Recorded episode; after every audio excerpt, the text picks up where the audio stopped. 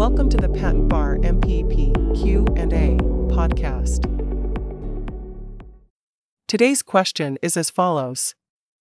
When did the derivation rules go into effect?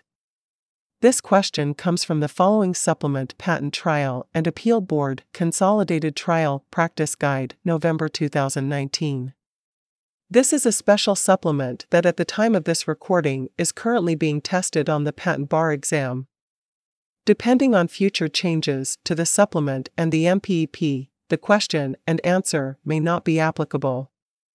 Again, when did the derivation rules go into effect? As shown in the supplement, the derivation rules went into effect 18 months after AIA enactment, March 16, 2013. This question comes from the following supplement Patent Trial and Appeal Board Consolidated Trial Practice Guide, November 2019. The following is a brief summary of the appropriate section in the supplement.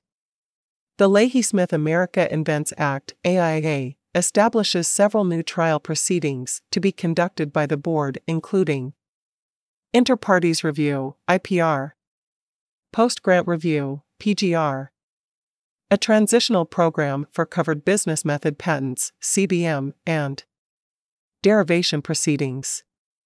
The AIA requires the office to promulgate rules for the proceedings, with the PGR, IPR, and CBM rules to be in effect one year after AIA enactment, September 16, 2012, and the derivation rules to be in effect 18 months after AIA enactment, March 16, 2013.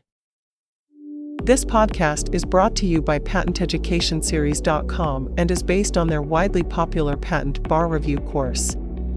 The contents of this podcast is not legal advice. For full disclaimer information, please visit PatentEducationSeries.com. We're here to help you succeed.